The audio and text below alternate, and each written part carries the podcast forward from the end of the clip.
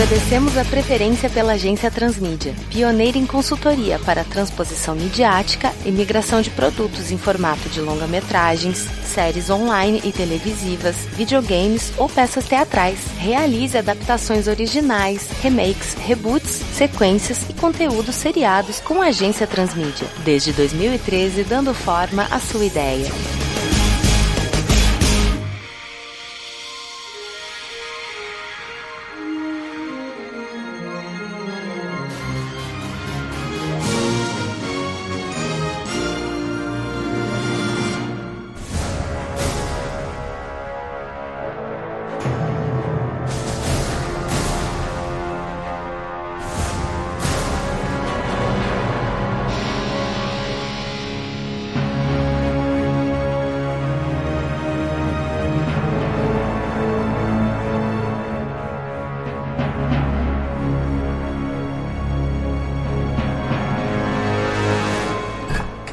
Dia, pessoal. Bom dia. Bom dia. Vocês estão me ouvindo? Estamos, capitão. Hoje eu não trouxe o colarzinho de orelha, não, mas é um prazer inenarrável ouvi-los e vê-los aqui novamente. Como vocês sabem, sou Vitor Hugo Mota, faço parte do departamento de criação aqui da agência Transmídia. Estou aqui assinando meu nomezinho na lista, passando para os senhores assinarem seus respectivos departamentos. Bem, eu sou o Matheus Mantuan, departamento de fontes e pesquisa, e nesse ponto de fazer uma puta pesquisa para poder verificar a quantidade de coisa que a gente tinha aqui projeto novo. Vamos ver o que vai acontecer agora.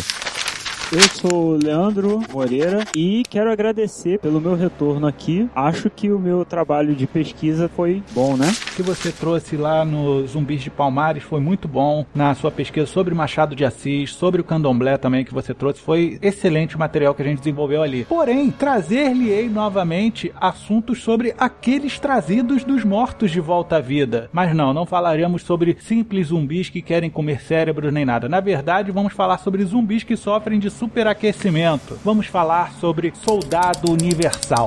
Muita gente aqui conhece mais pelo Van Damme e pelo Dolph Lundgren fazendo uma sequência de pancadaria entre eles e eles são máquinas de matar mortos-vivos trazidos de volta à vida para servir a algum grande governo e não só eles, né? Tem uma porrada de gente, assim como teve uma porrada de sequências. Mas a gente vai esmiuçar isso aqui um pouquinho mais porque a ideia é que a gente desenvolva um seriado live action sobre Soldado Universal universal. O Dr. Jonas passou uma única diretriz, que é: não vamos nos focar nos personagens dos filmes, porque esses eram apenas alguns soldados universais. A gente tem que falar sobre o projeto Soldado Universal como um todo e como ele é operativo não apenas nos Estados Unidos, mas também em grandes outras nações que existem no mundo. O projeto Soldado Universal seria alguma coisa como uma ONU mexendo com zumbis, em prol, claro, da paz mundial. E já chama universal, então facilita um pouco a ideia. Já fica um pouco mais simples. Temos dois pontos aí interessantes. Pelo menos a gente vai discutir isso mais à frente, mas é a ideia da indústria de guerra, né? Sim. Dá pra fazer aí uma boa teoria da conspiração. Com certeza, eu acredito que a gente vai falar sobre várias formas de armas que se produz. O pessoal fala sobre a corrida bélica, claro, a gente vai falar sobre armas, munição, explosão, esse negócio todo, mas existe também a guerra biológica, a guerra química e aí a gente vai ter a guerra genética envolvendo aí nossos soldados universais e uma guerra também que está trazendo soldados que morreram de volta à vida, como se fosse uma segunda chance para essa galera, como se alguém tivesse apertado o botão do continue do videogame. E podendo ser apertado várias vezes, não apenas uma. O campo a se trabalhar é realmente grande, as possibilidades são muito grandes. Os filmes já exploraram de maneiras diferentes e a gente pode ampliar ainda essa quantidade, né? O Dolph Lundgren, só na sequência de filmes, já morreu três vezes, pra você ter ideia. Ah, morreu e foi clonado. Então foi ele morto, os clones foram mortos. Pois é. É, porque não tinha nem como você fazer o Frankenstein do Dolph Lundgren, né? Por mais que ele pareça com a criatura, porque no primeiro filme ele passou numa colheitadeira, né? Foi Sim. totalmente picotado.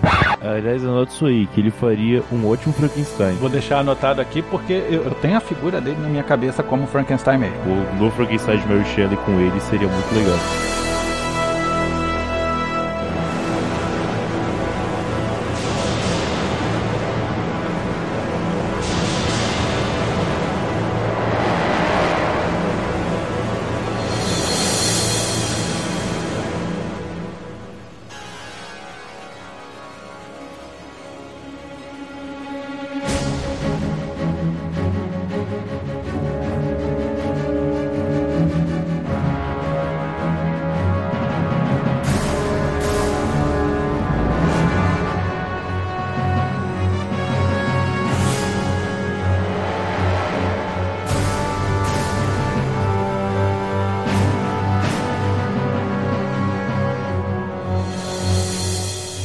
Que pra gente começar o nosso trabalho, vamos falar sobre a sequência de filmes, né? Do 1 em diante, as outras obras que foram feitas inspirados nesse grande clássico. Que eu gosto pra caceta desse filme, porque ele tem uma pretensão bem inocente, cara. Então eu até deixo passar. Então vamos falar sobre o primeiro filme de Soldado Universal.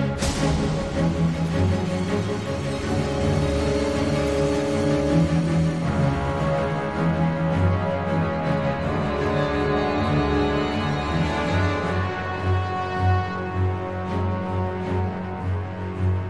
filme começa com um flashback da Guerra do Vietnã, em que o Van Damme estava lá após eles terem dominado uma vila, fizeram uma pequena incursão e dominaram um lugar, e tem um, alvoroço, alguns soldados não querem fazer alguma coisa, estão querendo correr de certa pessoa, o Van Damme está no meio da situação, e ele encontra o Dolph Lundgren, que era um sargento Andrew, que acabou enlouquecendo naquele lugar, e está pronto para atirar em inocentes. A primeira cena do filme é esse flashback, de uma desavença na Guerra do Vietnã entre o Van Damme e o Dolph Lundgren, sendo que um enlouqueceu e o outro tá querendo manter o outro sóbrio. E aí, no meio dessa desavença entre eles, acabam feridos mortalmente um pelo outro, né? Na verdade, eles chegam a morrer e eles são resgatados por um dos helicópteros dos americanos em terreno vietnamita e são levados de volta e colocados em um estado criogênico ou algo do tipo para iniciar a incursão deles no projeto Soldado Universal. Sim. É passado aos pais do personagem do Van Damme, que é o Devereux, né? Luke Que ele morreu e passou-se aí 25 anos. Os pais envelheceram, acreditaram que ele tinha morrido de fato e tal, mas não, ele se tornou um soldado invernal, né? É o mesmo conceito, de fato. Descongela pra usar e congela de novo. Exatamente. Olha aí, ó, o pessoal da Marvel bebeu aonde? No Van Damme, meu amigo. então, Soldado Universal é o Origens do Soldado Invernal. Isso aí já facilita bastante. Graças a Deus a Marvel fez um bom trabalho pra gente, né? Porque apresenta o conceito do Soldado Invernal meio que já apresenta mais ou menos como funcionam os nossos soldados universais. E uma coisa que a gente pode aí até salientar é que obrigado à Guerra do Vietnã pela quantidade de histórias que nos trouxe, né? Que veio o Rambo, veio o Soldado Universal, Braddock. Braddock, olha aí. Apocalipse Now tem um filme do Michael J. Fox muito bom, chamado acho que é Pecados de Guerra. Pegados de guerra. Excelente filme também. A gente tem o próprio Forrest Gump também. Tem Sim. histórias que se passam no Vietnã. Platum do Oliver Stone. Pô, não pode deixar passar, cara. Filmaço. Pobre Elaia. Continuando aqui com os nossos soldados universais. Tem uma máxima desse programa, lógico, tem toda a lavagem cerebral, a programação, a repetição da coisa, tem um pouquinho do gatilho do assassino por controle remoto, né? Que você manda aquele Sim. Constantinopla, palavras de ordem, que nem no próprio Soldado Invernal, né? No, no Guerra Civil teve aquele diário Uhum. da KGB que o pessoal recitava algumas palavras de comando pra ele. Esse conceito assassino escondido, ele já existia, que a ideia era uma pessoa estar socialmente parada, você recebeu um gatilho e virava um assassino, como você falou. Só que esse conceito ele foi adaptado para literalmente acordar a pessoa inteira congelada nesse filme. E no quarto filme, que é o de 2012, eles usam o do gatilho mental também. Eles têm soldados universais e clones soldados universais na sociedade prontos para responder a gatilhos para cumprir missões. Eles deram a volta e voltaram para a origem no juízo final, que é o de 2012. Ah, excelente. Guarda isso que é interessante também, porque a gente pode fazer várias frentes de atuação dos soldados universais Sim. pra gente colocar pro nosso protagonista ou grupo de protagonistas, ou até de repente a gente fazer uma tropa de elite feita de uma casta mista de soldados universais. Um que é por controle remoto, outro que é de invernal, ou outro que a gente pode até inventar no meio, porque o que não falta é tipos de experimentos feitos por outros países. Claro. Já que a gente está colocando isso como uma forma de trabalho da ONU de regular a paz mundial, né? E no terceiro filme agora, no Regeneração, eles têm um problema de que um dos médicos, doutores que estavam no projeto do governo, saiu do governo e levou com ele o projeto, criando um exército particular de soldados universais. Então eles têm ainda problemas para resolver com isso, que não são só governos que podem fazer isso. Você pode ter qualquer instituição do mundo fazendo esse tipo de trabalho. Você pode fazer de repente uma guarda patrimonial totalmente de soldado universal. Pois é. E de clones ainda. Então é muito amplo. É uma história muito grande. Olha, é interessante, a gente pode beber também um pouquinho daquele Orphan Black. Sim. que tem algumas coisas ali que a gente pode utilizar.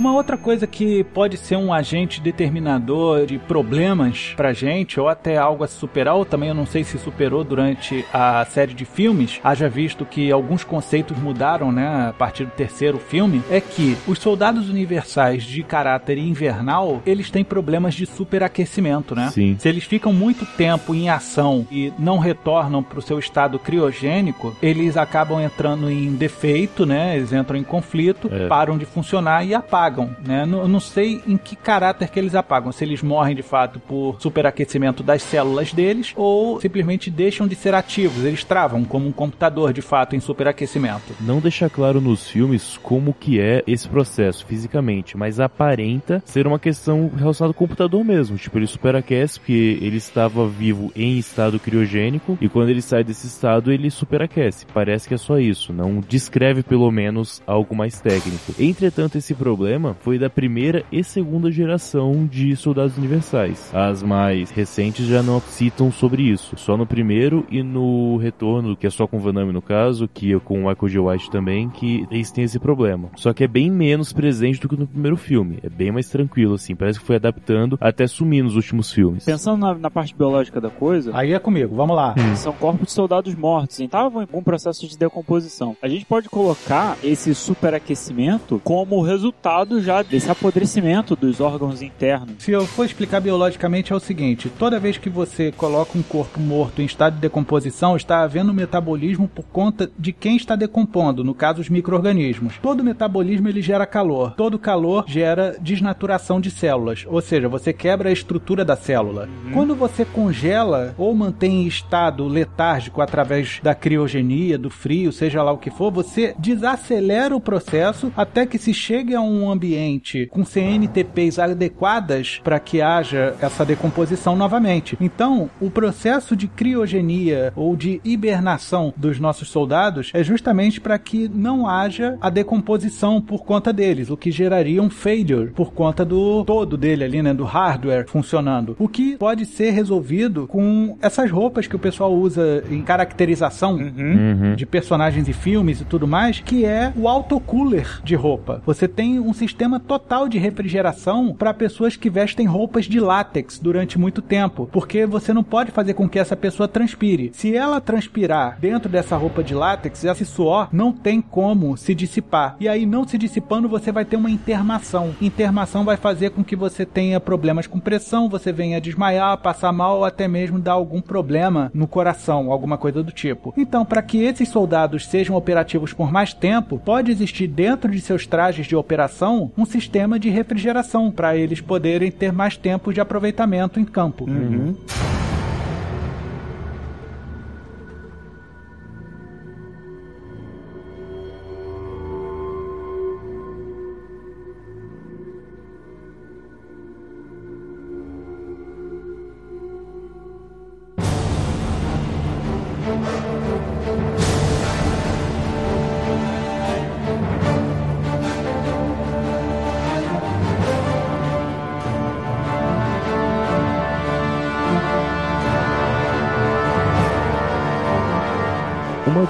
quanto à proposta. A gente está assumindo uma adaptação, assim, 100% original adaptação, ou a gente pode mudar os conceitos? Até quanto a gente tem que se firmar nos conceitos da saga do É cinema? uma boa pergunta, Manton. Quanto mais a gente prestigia o material pregresso, Sim. melhor, porque a gente consegue tocar uma série de espectadores que acompanharam, que gostam, Uhum. e evita com que o cara diga, ah, isso daí, ó, inventando moda. Perfeito. Tá errado, porra, o cara não teve inteligência pra fazer isso. Você sabe que eu fico p...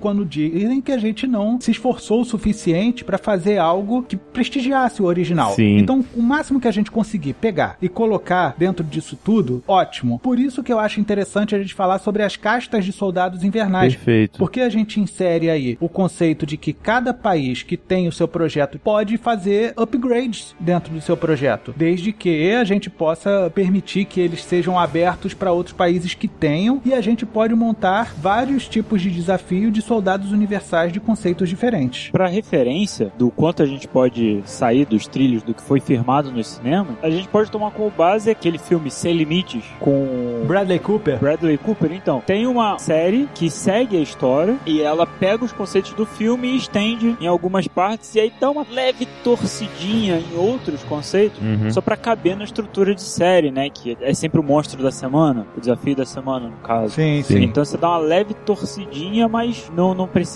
viajar muito. Sim.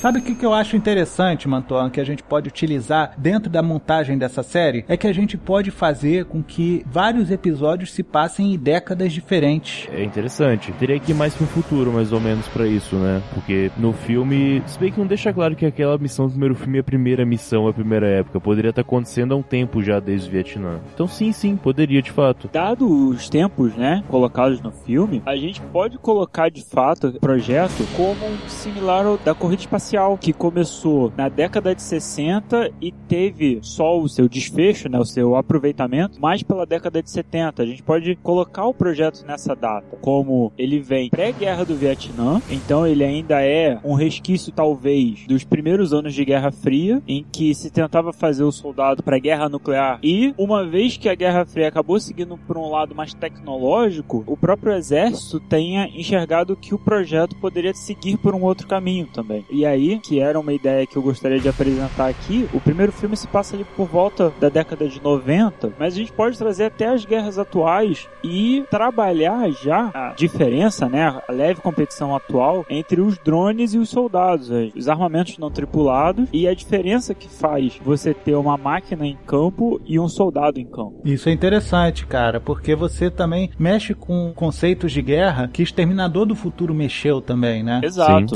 Quanto à questão do, do superaquecimento, e dá pra juntar com a relação das gerações soldados. Foi relacionando com o filme, no primeiro você tinha que refrigerar totalmente, né? Tinha que colocar numa câmara fria o soldado. Já na continuação, eles têm uma câmara fria, de fato que eles descansam, mas eles tomam fora de lá um remédio, uma seringa, uma ampola bem grande com líquido branco suspeito, e que eles também tomam para poder continuar aguentando. E a partir de depois não se cita mais isso, então dá a entender que ele foi evoluindo com o tempo. E também mostra no terceiro filme que eles trazem soldados da primeira geração. Por isso que o Dolph Lundgren e o Van Damme estão lá, por exemplo, mesmo sendo um clone, enfim, ainda é o mesmo soldado. E não foi tão adaptado. Então, nesse ponto de você ter soldados de gerações diferentes, você tem problemas diferentes. Então, aquele cara que ele é mais experiente, ele vai ter mais dificuldade por causa disso, mesmo sendo talvez mais esperto, né? Já que ele tava junto com o Van Damme no começo, vai ser diferente do novo, vai ser meio que uma relação de colocar o Stallone e um cara novo num filme atualmente. Você tem certa dificuldade pelo cara ser mais velho,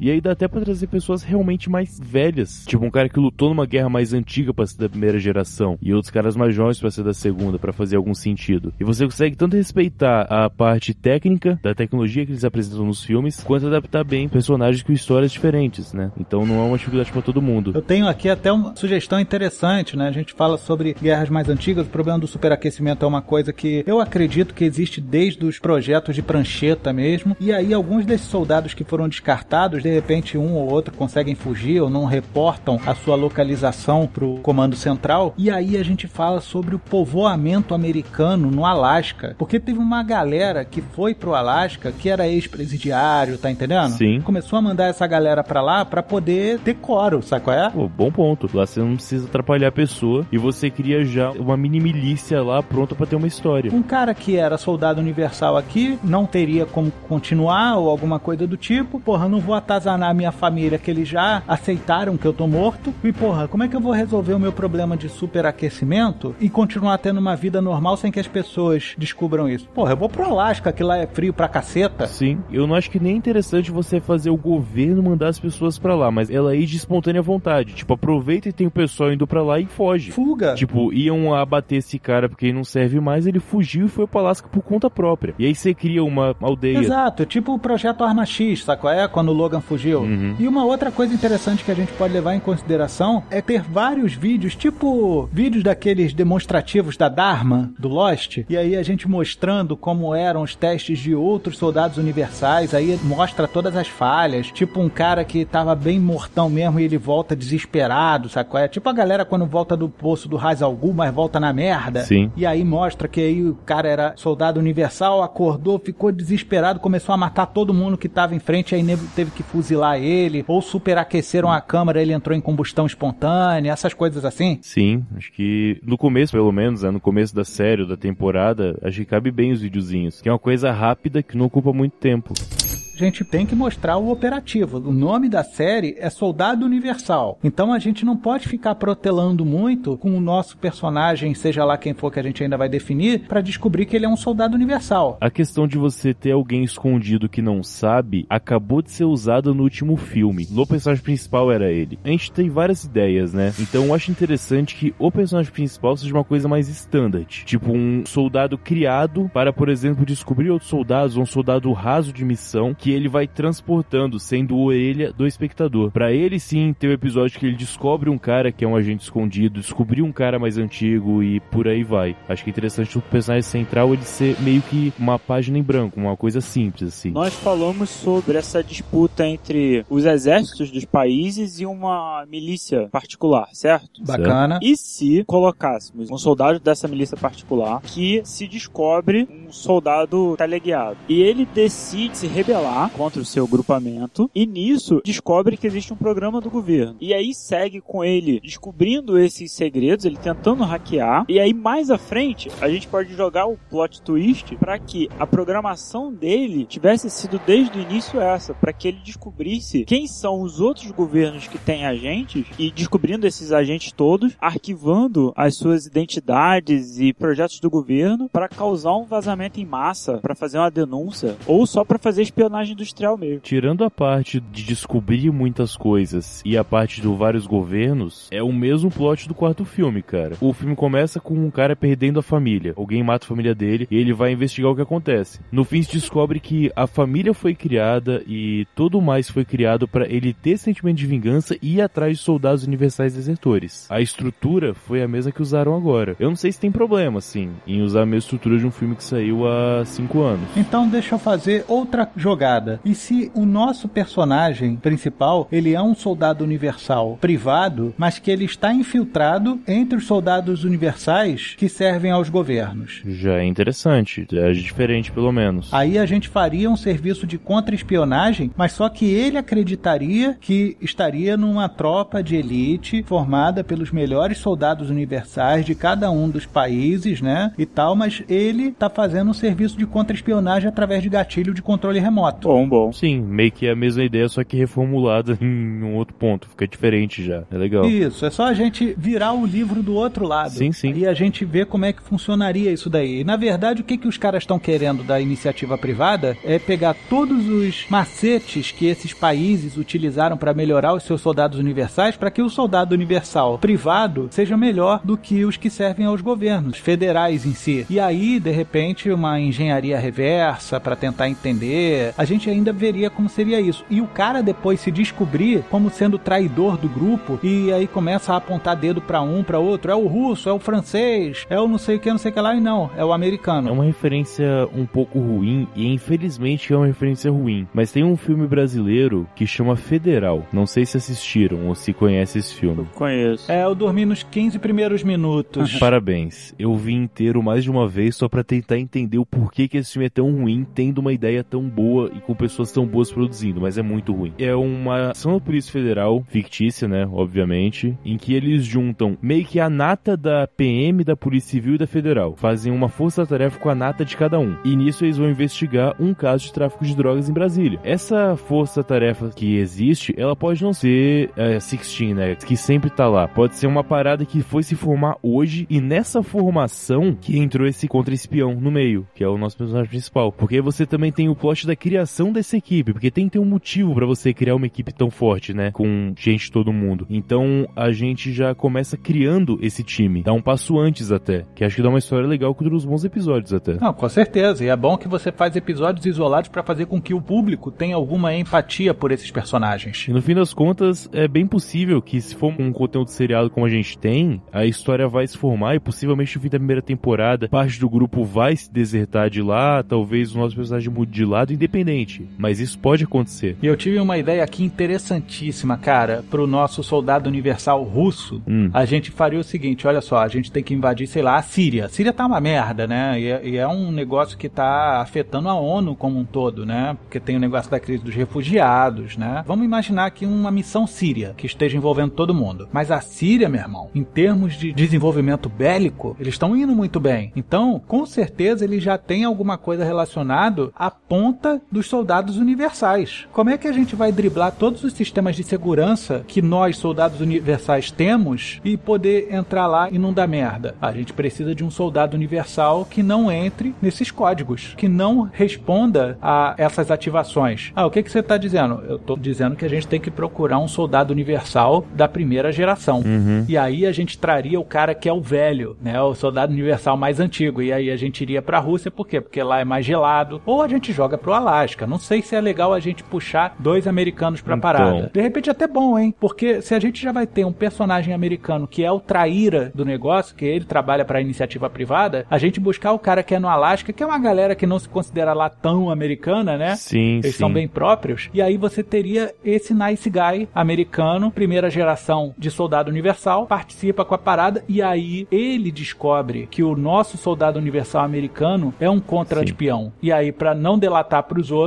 esse americano mata ele. Bom, é um plot bom. E quanto à questão de ser um russo ou não, a primeira geração meio que ela tem que ser toda americana, pelo menos de início, né? Por mais que ele não seja bem americano, o Van Damme, né? Ele tem pelo menos que ter uma origem americana. Talvez ele seja um russo-americano, sabe? Não sei se podia ter alguma coisa dessa no primeiro time. Mas o primeiro time era sem dúvida todo do exército americano. Quem tava dentro, não sei. A partir da segunda já pode brincar à vontade. Ah, e a gente aproveita ele sendo americano, Manton, e a gente ainda fala sobre aquilo que a gente falou anteriormente, sobre a ida pro Alasca, né? A gente aproveita essa história, é uma história bacana, né? Sim, sim. E aí a gente teria esses dois personagens americanos, não vejo problema nenhum. O russo a gente pode até colocar um soldado deles e tudo mais, mas com outras características, que eu acho importante ter o russo na linha de frente também. Tem que ter, na verdade, a linha diferente, sei lá quantas pessoas fossem, tem que ter realmente bem disseminado.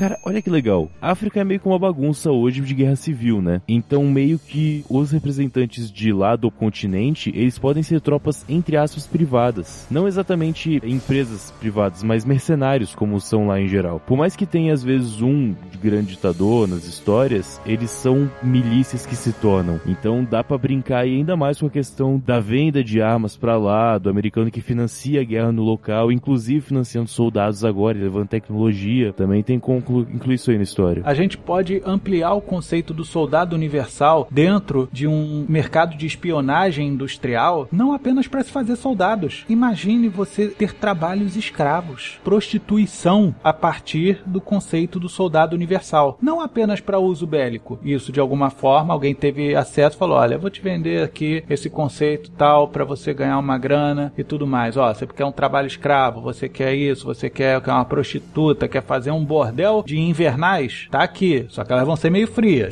Ok. Então, nesse caso aí, a nossa ideia é pra, pelo menos na primeira temporada, a gente formar um time, certo? Sim. Certo. Pra formação desse time, não vai ser direto no primeiro episódio, ele vai se estender por alguns episódios, certo? Não sei. Eu tenho uma ideia, mais ou menos, como é que seria. Eu acredito que no primeiro episódio, a equipe já tem que estar formada e no meio da ação. Primeira cena é meio da ação já. É, com certeza. Eles coordenando ataque, não sei o quê. Porque, na verdade, esse primeiro episódio, na minha cabeça, já é o último.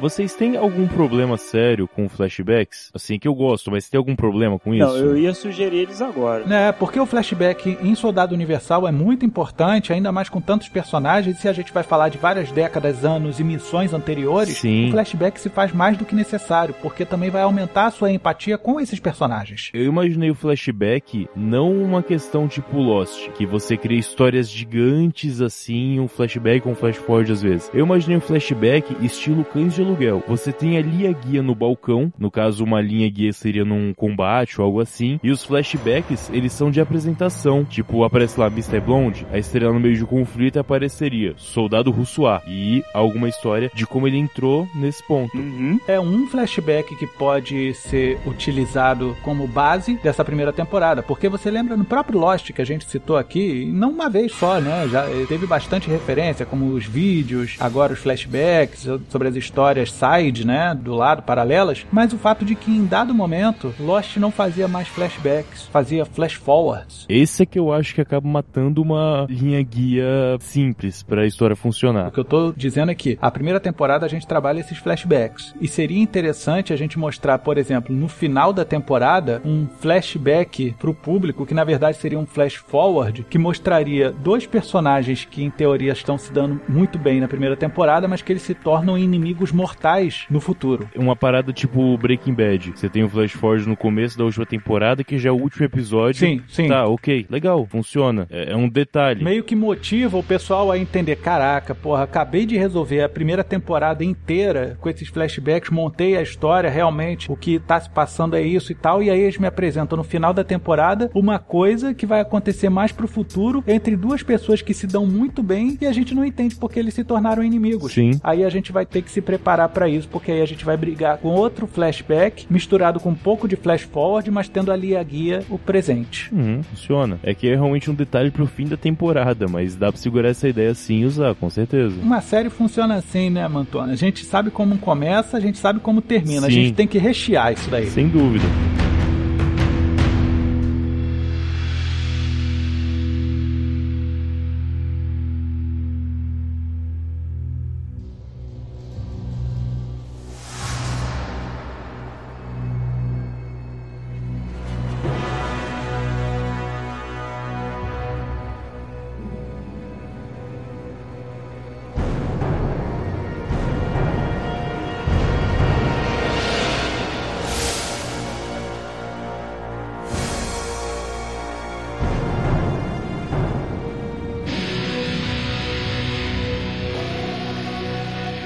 A gente tá pensando a primeira temporada ser esse arco da formação e consolidação da equipe, certo? Certo. Certo. A gente já tem dois americanos, um russo e quantos seriam na equipe? Cara, vamos pegar aí quais são os nossos G6 da ONU e colocar essa galera. Mas tem que ser interessante que cada um seja excelente em todas as frentes, mas seja especialista em uma coisa. E sabe o que é interessante nisso tudo? Hum. Esses soldados já podem ter lutado guerra juntos em outras missões. Então a interação entre eles seria um combo. Uhum. Você pode ativar um combo universal, porque o cara já sabe como é que o outro funciona. Eles ativam uma manobra que eles utilizaram, por exemplo, no Irã, que eles utilizaram no Afeganistão, ou alguma coisa do tipo. Sim. Sim, tudo bem. E pode já ter histórias próximas, coisas que liguem eles realmente. Talvez um deles tenha sido chamado e aí em algum momento foi dito, ah, precisamos de alguém tal pessoa. Aí esse soldado que tava de longe falou, não, eu trabalhei com um cara tal época de tal país que podia estar. Dá pra inserir personagens desse jeito, criando relações. E uma outra coisa que eu tava pensando, por exemplo, um soldado universal em inglês. A sua missão é invadir lá na África do Norte e resgatar uma unidade soldado universal francesa que tá lá dentro e trazer de volta, porque ela detém informações muito valiosas que são necessárias pro cumprimento da missão. Ok, o cara vai lá, retorna não sei o que, Uhum. vim resgatar e tal. Aí não, você não veio resgatar, você veio trazer a informação de volta, porque a minha missão era vir aqui e pegar as informações, porque sozinho eu não teria como voltar. Aí volta os dois, eles têm que trabalhar em conjunto, entendeu? Sim, funciona. A gente pode fazer várias cenas dessas flashbacks aí como first person shooter, cara. Porque aí a gente pode fazer uma coisa que eu vi no filme do Soldado Universal, que é o programador assistindo tudo através da lente do Soldado Universal. Legal. Isso era o início do quarto filme, não era? As cenas do quarto filme que são realmente controladas são desse jeito. Uhum. E ficou muito bem feito, assim. Funciona bem.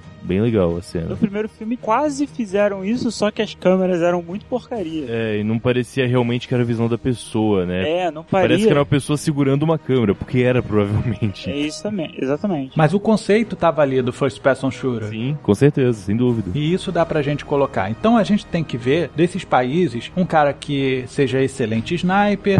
É o padrão, né? Sabe aquele pacote padrão de tropa de elite, né? O cara que seja Exato. bom com armas brancas, o cara que seja bom com explosivos e destravar explosivos, arrombamento. O hacker a gente nem precisa colocar porque o cara pode hackear através do remoto, É, né? nesse caso, a gente tá falando de uma coisa mais clássica, não é um supergrupo atual. Não precisa da Chloe pro Jack Bauer. Precisa realmente o pessoal só da linha de frente. Sabe as cinco víboras do Kill Bill? É aquilo. É um especialista em cada e bola pra frente. É tipo isso daí. Aí a gente tem cara bom de briga, a gente vai ter, por exemplo, o cara do Alasca, eu acho que ele é um cara bom pra invasão. Sim. Porque ele conseguiu fugir da base da onde ele tava, ele conseguiu se esconder durante muito tempo. E outra, se ele precisa entrar num local que é totalmente vacinado, entre aspas, de soldado universal, ele tem que ir na frente para poder destravar isso daí. Sem dúvida. É, e a gente tem o nosso americaninho, que na verdade ele é o cabaço da parada. Sangue novo. Tem um conceito que ele é importante no primeiro filme e é só discutido nos outros, mas que eu acho que é interessante a gente trabalhar nele de algum nível pelo menos, que é o soldado sabe, ele tem a memória antiga de que ele era um cadáver, a gente vai trabalhar desse jeito. Isso gera um estresse traumático pro cara que poderia influenciar na excelente execução do trabalho dele. Sim. Alguém que não seja transtornado te serve muito melhor. Alguém que tenha menos questões pessoais para lidar é um soldado muito melhor. Perfeito. Eu acredito que o nosso soldado novato não tenha consciência de que ele tá morto, mesmo porque fica muito mais fácil de você fazer a contra-espionagem da parada. Vamos Sim. lembrar que ele é um soldado universal privado que está se passando como um soldado universal servindo ao governo do tio Sam. É que isso tem um problema, Mota, que é como a gente tá trabalhando com mais de um personagem que gera esse problema. Porque se for, o foco for só em um, é tranquilo você falar que todo mundo sabia menos ele. Só que aí assim, tá bom, vamos supor que o nosso personagem principal ele não saiba que ele é um morto-vivo. Só que aí uma hora ele vai ter que descobrir. Porque imagino que vai trabalhar com isso em algum momento. Quando ele descobrir, ele vai ter que avisar os outros. E como vai ser nesse caso? A gente vai vencer a tropa inteira? O nosso americano que tava no Alasca, ele pode ter essa memória e ser meio assim, Rick and Morty. Ele pode ser um pouco Rick nesse ponto. Do tipo, ele é meio amargurado por lembrar que ele já morreu e tal, mas não se abrir tanto. Sacou? Pode ser. Ah, eu acredito que o perfil desse personagem tem um quê de pai, mas ele não quer assumir isso daí. Mas vai chegar numa hora que ele vai chegar, gente, na moral, a gente tá tudo morto aqui. Eles mandaram a gente porque a gente é o esquadrão zumbi dessa parada, a gente é descartável. Isso. Mas a gente é o melhor disso daqui. Eu entendo isso, mas se for descoberto por todo mundo, de novo, vai ser uma coisa repetitiva. E se a gente trabalhar esse conceito novo, por exemplo? Hum. Vamos supor que histórias passam um pouco depois dos filmes já. É, na história agora, os governos e as pessoas falam, os diretores, que são só clones agora. Vocês são só pessoas artificiais. Mas que mesmo assim, aí se descobre que eram pessoas mortas. Tipo, como se a mitologia antiga fosse uma lenda no mundo atual, só que na verdade ela continua sendo verdadeira. Então a gente tiraria os clones da parada, seria só defunto. A questão do clone é que seria um clone de um defunto, então o problema continua existindo. O que é estranho pra mim é você já ter vários filmes em que as pessoas já sabem que assim, a partir do segundo filme não é mais mistério pra ninguém que são pessoas mortas. Tirando a questão dos soldados que com gatilhos se liberam, do último filme só, a partir do segundo todo mundo já sabe que eles são pessoas mortas, tá tudo bem com isso. Tipo, não é um problema pra ninguém. E aí trazer esse problema de volta é meio que um retrocesso na história. Então eu vou te fazer uma proposta, Mantuan. Seguinte, o único que não sabe que é defunto é o nosso novato. Pode ser? E os outros se tratam tão normalmente, faz parte tão deles saber que eles são defuntos que nem tocam nesse assunto com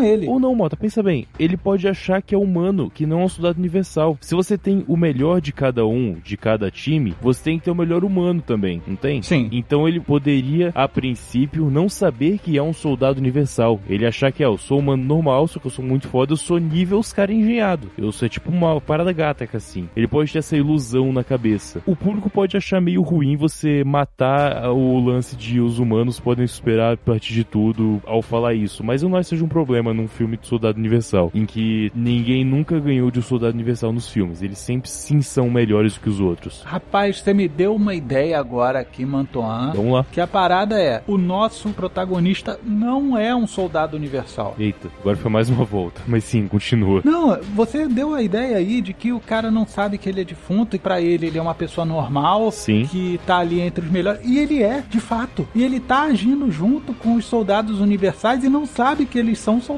universais. Ele literalmente vai ser o nosso público, ele não vai ser morto. É, é diferente do que a gente tava pensando até agora, mas eu acho que funciona. Eu gosto da ideia. Eu gosto da ideia de você ter literalmente um estrangeiro no meio de um monte de gente diferente. Eu acho legal. E aí seria muito mais fácil a gente colocar nele o gatilho Constantinopla, tá entendendo? Pra incentivar a espionagem dele. Porque aí a gente teria que lidar com o fato dele ser um soldado universal com supressão de duas memórias. A supressão de memória viva dele, pra ele não entrar entrar em questionamento de ser vivo, né? Na verdade, de ser morto, e não entrar em conflito com a memória dele da contra-espionagem. Porque o que tem que estar tá valendo na linha de frente dele é que ele é um soldado universal servindo ao governo dos Estados Unidos. E não que ele é um soldado universal que está ali para fazer espionagem. Ele é um humano normal. Ele é um humano normal. A única coisa que ele teria em termos de supressão mental é o gatilho, é o gatilho que faria com que ele agisse tá. para empresa privada. Ele, na verdade, é um espião Sim. da agência privada que tem que pegar informações sobre esses soldados universais daquela tropa de elite que ali é formada. Perfeito. A gente pode trazer, talvez, um conceito do segundo filme. Aquele computador lá entrou em um corpo, não foi? É, o Set. Isso. O Seth. A gente poderia colocar esse humano, não completamente robô, não uma inteligência artificial, mas ele acreditar que teve algumas melhoras genéticas e por isso se equipararia ao. Ele é um humano melhorado, mas ele não é um zumbi. É, ele é só um humano melhorado, não exatamente um soldado universal. Uhum. Particularmente, eu não aprecio muito essa ideia, não, porque eu gosto da ideia do humano pleno, mas eu acredito que a gente pode usar um pouco do conceito que você falou aí sobre a máquina que entrou no corpo humano como sendo uma inteligência artificial paralela que inicia os gatilhos de espionagem do cara, sacou? Olha, eu acho que não tem problema em fazer isso, inclusive usando de homenagem o set. Que o computador no filme é uma máquina gigante, é o prédio computador praticamente. Ele né? é um puta mainframe. Mas dá para ele ser um ponto na orelha dele até. Aí pareceria que ele está discutindo com a consciência dele, mas não. É, exato. E aí ele vai ter a própria Chloe, gente falou que há pouco tempo 24 horas, e eu acho legal a gente usar o set. Eu acho que tem que ser a inteligência artificial set, que não é mais do mal, ela foi consertada, enfim, né? E funciona. Isso é uma homenagem muito legal, porque é um personagem que você não tem que pagar por ele, basicamente, né? Ele já vem no pacote da franquia, você tem que pagar tudo pra ele. Sem problema, não vejo problema nenhum. Acho interessante. Então a gente chegou a um consenso de que essa grande missão, na verdade, pode ser uma missão mega fake, forjada pela iniciativa privada para que a ONU mande nossa tropa de elite de soldados universais para que eles tenham informações sobre todos esses soldados universais e montar o melhor para a iniciativa privada. Pode ser. Por isso que, inclusive, eles fariam o resgate do soldado geração 1 que está no Alasca, porque não se tem informações sobre soldados que tenham sido feitos naquela base naquele período de versão. Perfeito. A gente tem a plot, iniciativa privada é o grande vilão, mas que na verdade a gente vai discutir sobre como essas armas de guerra são um malefício também, né? Porque se você não produzisse soldados universais, as empresas privadas também não produziriam isso. Uhum. Sim. E não venderiam isso para milícia, e a gente faz aquelas discussões que eu falei anteriormente de soldados universais sendo usado para outras coisas além de vias táticas, né? Também para consumo, serviço escravo, essas coisas todas. Por mais que ele não seja um soldado universal, eu acho importante que tenha essa discussão. Acho importante que questionem ele. Eu não gostei nem um pouco desse filme, só que tem uma cena que eu gosto muito naquele Ex Machina novo, em que o moleque ele não sabe se ele é um robô ou não. E ele se corta na frente do espelho para ter certeza se ele não é um robô. Um conceito desse, acho legal a gente aplicar. Por mais que ele não seja o soldado universal, questionar ele no meio do processo é interessante. Tem uma história muito legal no meio pra se desse jeito. Eu acho que o nosso soldado universal tem que tomar tiro ou facada, ou seja lá o que for, que ele fique ferrado. Sim. O soldado universal não fica ferrado, não sente dor, não demonstra nada disso. Agora você imagina o público sendo soldado universal nessa hora, né? Porque eles vão chegar naquele cara que em teoria também é um soldado universal e ver que não é. Pois é. Aí fala assim: você está sangrando? O que está acontecendo? Sangrar, todos eles sangram, eles só não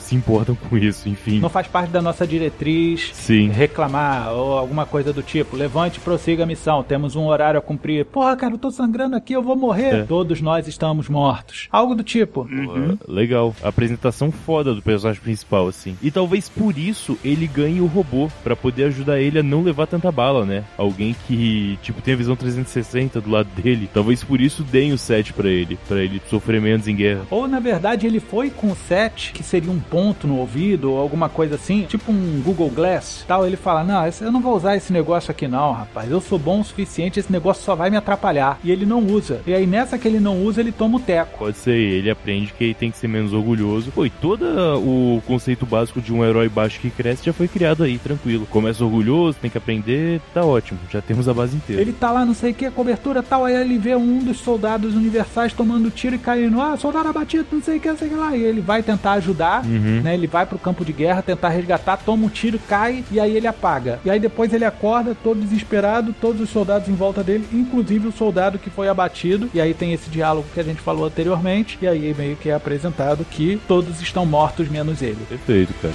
Ficou ótimo.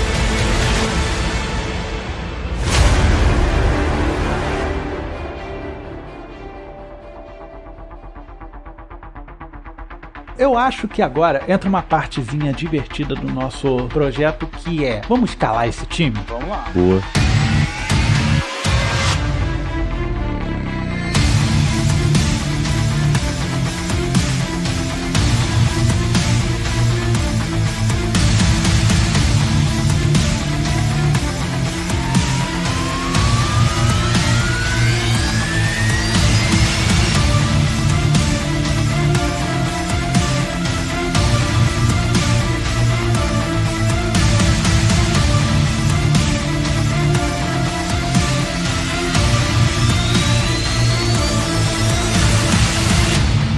Já sabe que são seis soldados universais, mais o nosso personagem que não é um soldado universal. Uhum. Temos dois americanos, o nosso principal e o do Alasca.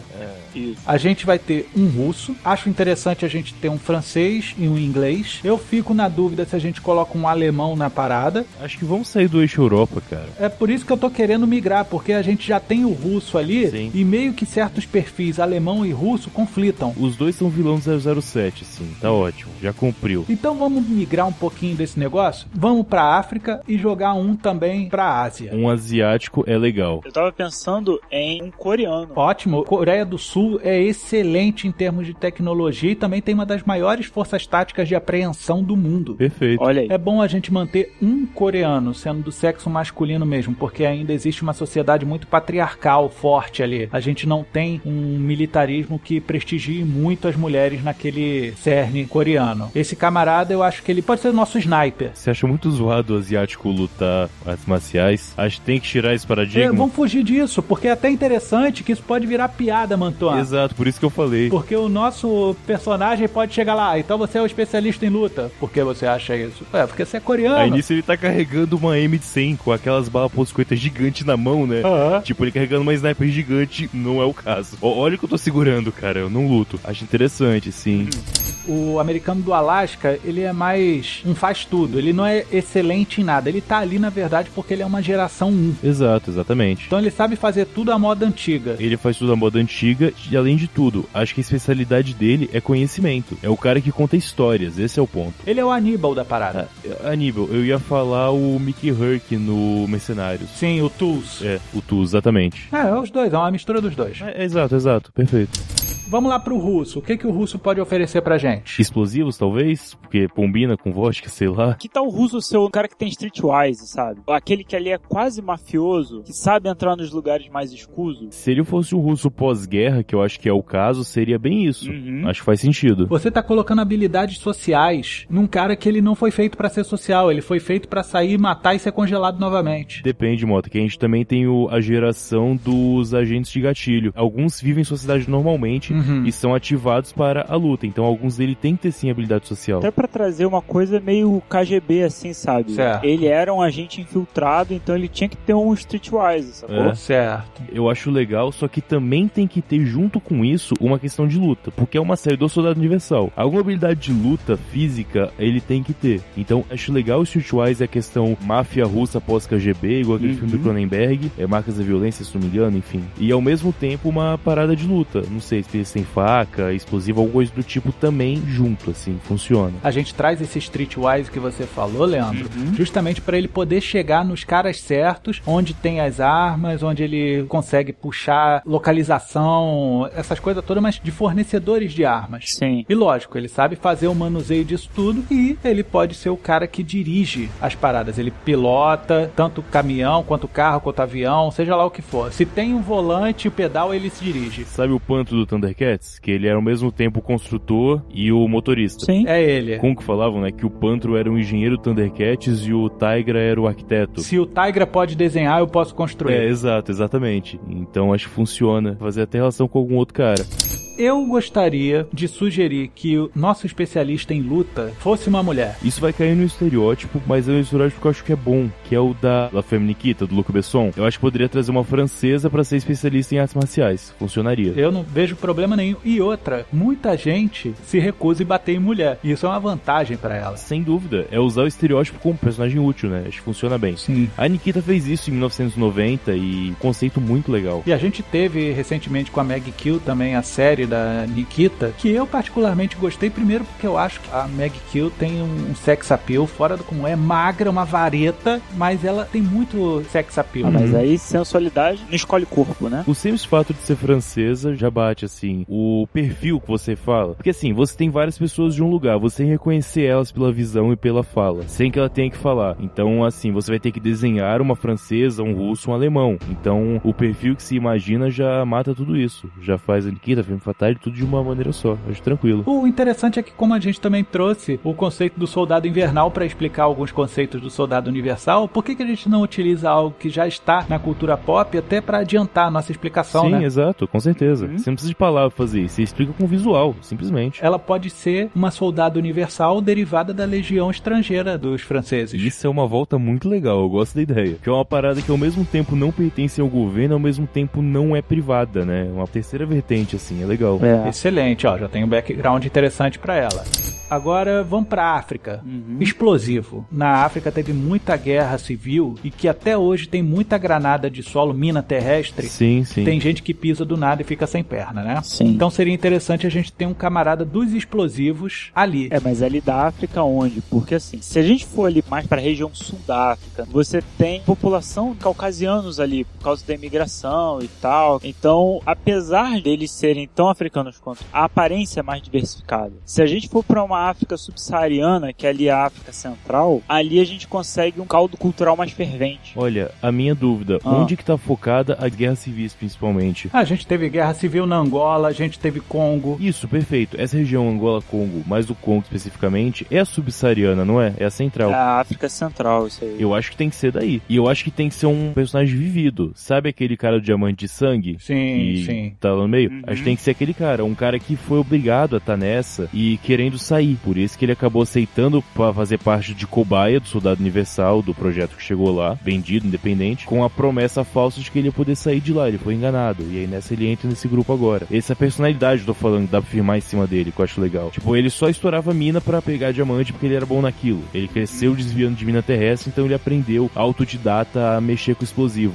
Que tira o estigma de ser obrigatoriamente um soldado de 2 metros gigante com uma K-47 na mão. Uhum. A gente corre o risco do departamento de vai da merda apitar forte, mas a gente pode colocar uma questão aí dele ter sido escravizado mesmo, forçado a trabalhar na mina. Sim, mas é isso que eu tô falando. E não escravizado justamente, mas por exemplo, ele tinha família no lugar, coisa do tipo, e ele era uma pessoa que sabia fazer aquilo. E como ele sabia fazer aquilo, obrigavam ele a fazer aquilo, mesmo não tendo participação naquilo. Ótimo. Eu cheguei a pensar na possibilidade da gente colocá-lo como sendo um cara que participou dos processos de apartheid lá na África do Sul. Mas só que eu acredito que não houve um background de conflito bélico forte pra gente poder justificar um soldado universal, ainda mais sendo negro, porque haveria uma pujança maior por conta da porção branca É, exato. da África do Sul para se fazer um soldado universal para coibir o avanço negro. A guerra de independência do Congo foi bastante brutal e ela se deu nessa época de Guerra Fria. A gente pode colocar esse rapaz não necessariamente tendo atuado no conflito, mas ele tendo vivido na época do conflito. Acho legal. A gente poderia colocar, inclusive, um soldado universal de uma certa forma agindo a favor da população negra na África do Sul depois. Pode ser, um cara que saiu e conseguiu escapar, né? Ele seria de uma geração mais pra frente, então ele não teria o problema do resfriamento, então acho que tá certo, funciona.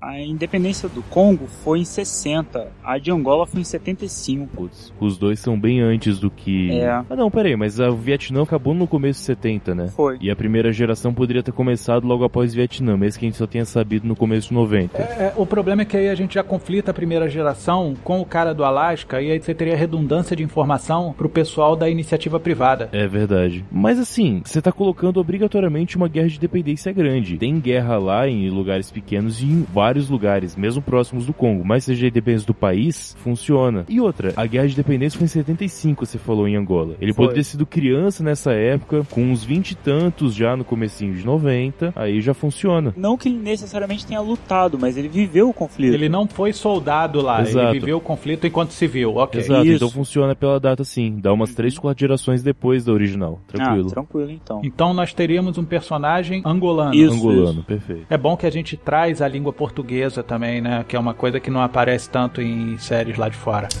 Até agora tem quais então personagens? Vamos lá, vamos fazer um recapitula. Temos dois americanos, uma francesa, um russo. Coreano e Eu angolano. acho que isso pode fechar bem uma equipe. Considerando que ainda vai ter os kills da vida, que dão suporte de armas e tal, isso na base, mas em ação, esses aí no meio, acho que funciona bem. Eu pensaria em trazer um depois da América do Sul mais pra frente. É, nessa história de puxar gente importante que poderia ter feito alguma coisa, algum deles pode conhecer alguém na América do Sul. Ah, com certeza. Nesses flashbacks de missões e tal, a gente pode ter algumas coisinhas aparecendo. Lembrando que a gente não pode ter flashback do nosso personagem principal, né? É, porque mataria o mistério, com certeza. Exatamente. Mas também são soldados universais, eles podem trabalhar em qualquer lugar do mundo. A mina francesa pode muito bem ter trabalhado no México em 2001 e lembra de alguém de lá que pode ajudar eles. Isso é bem tranquilo de resolver. Fora que é destacado pra ir pra um monte de lugar. Isso aí não é problema nenhum. Exato. Tá ótimo.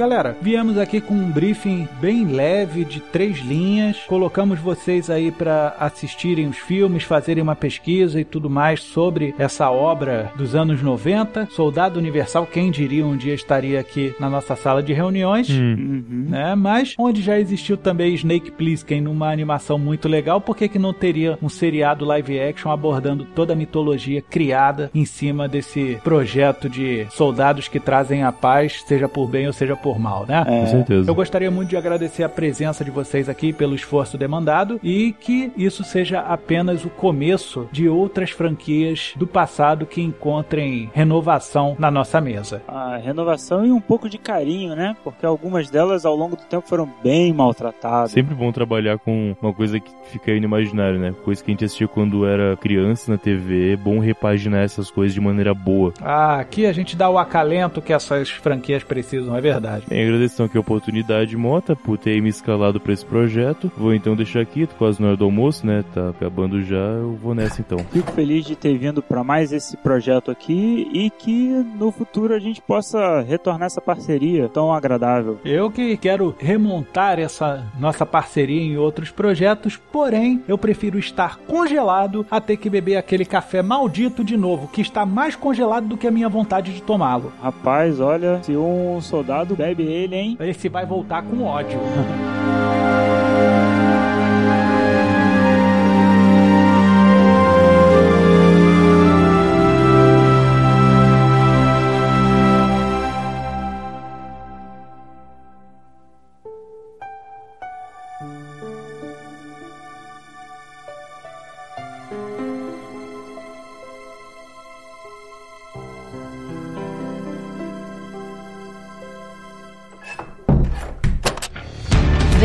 também dar forma sua ideia com a Agência Transmídia. Basta enviar a sua intenção de adaptação, feedback ou sugestão para o e-mail contato@agenciatransmedia.com.br, pelo Twitter arroba pelo facebook.com barra agência transmídia ou através de um comentário pelo site www.agenciatransmedia.com.br. Tão logo recebermos seu recado, entraremos em contato. A Agência Transmídia agradece a sua atenção. Tenha uma boa semana.